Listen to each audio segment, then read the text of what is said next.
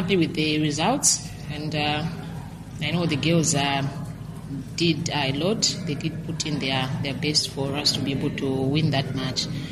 Uh, we prepared so hard, and uh, we are taking every game uh, seriously, as, as in not underrating any team because we've never played Mauritius, Mauritius before. It's our first time, so we we just told the girls to say they should put in their best so that we can be able to, to win the match.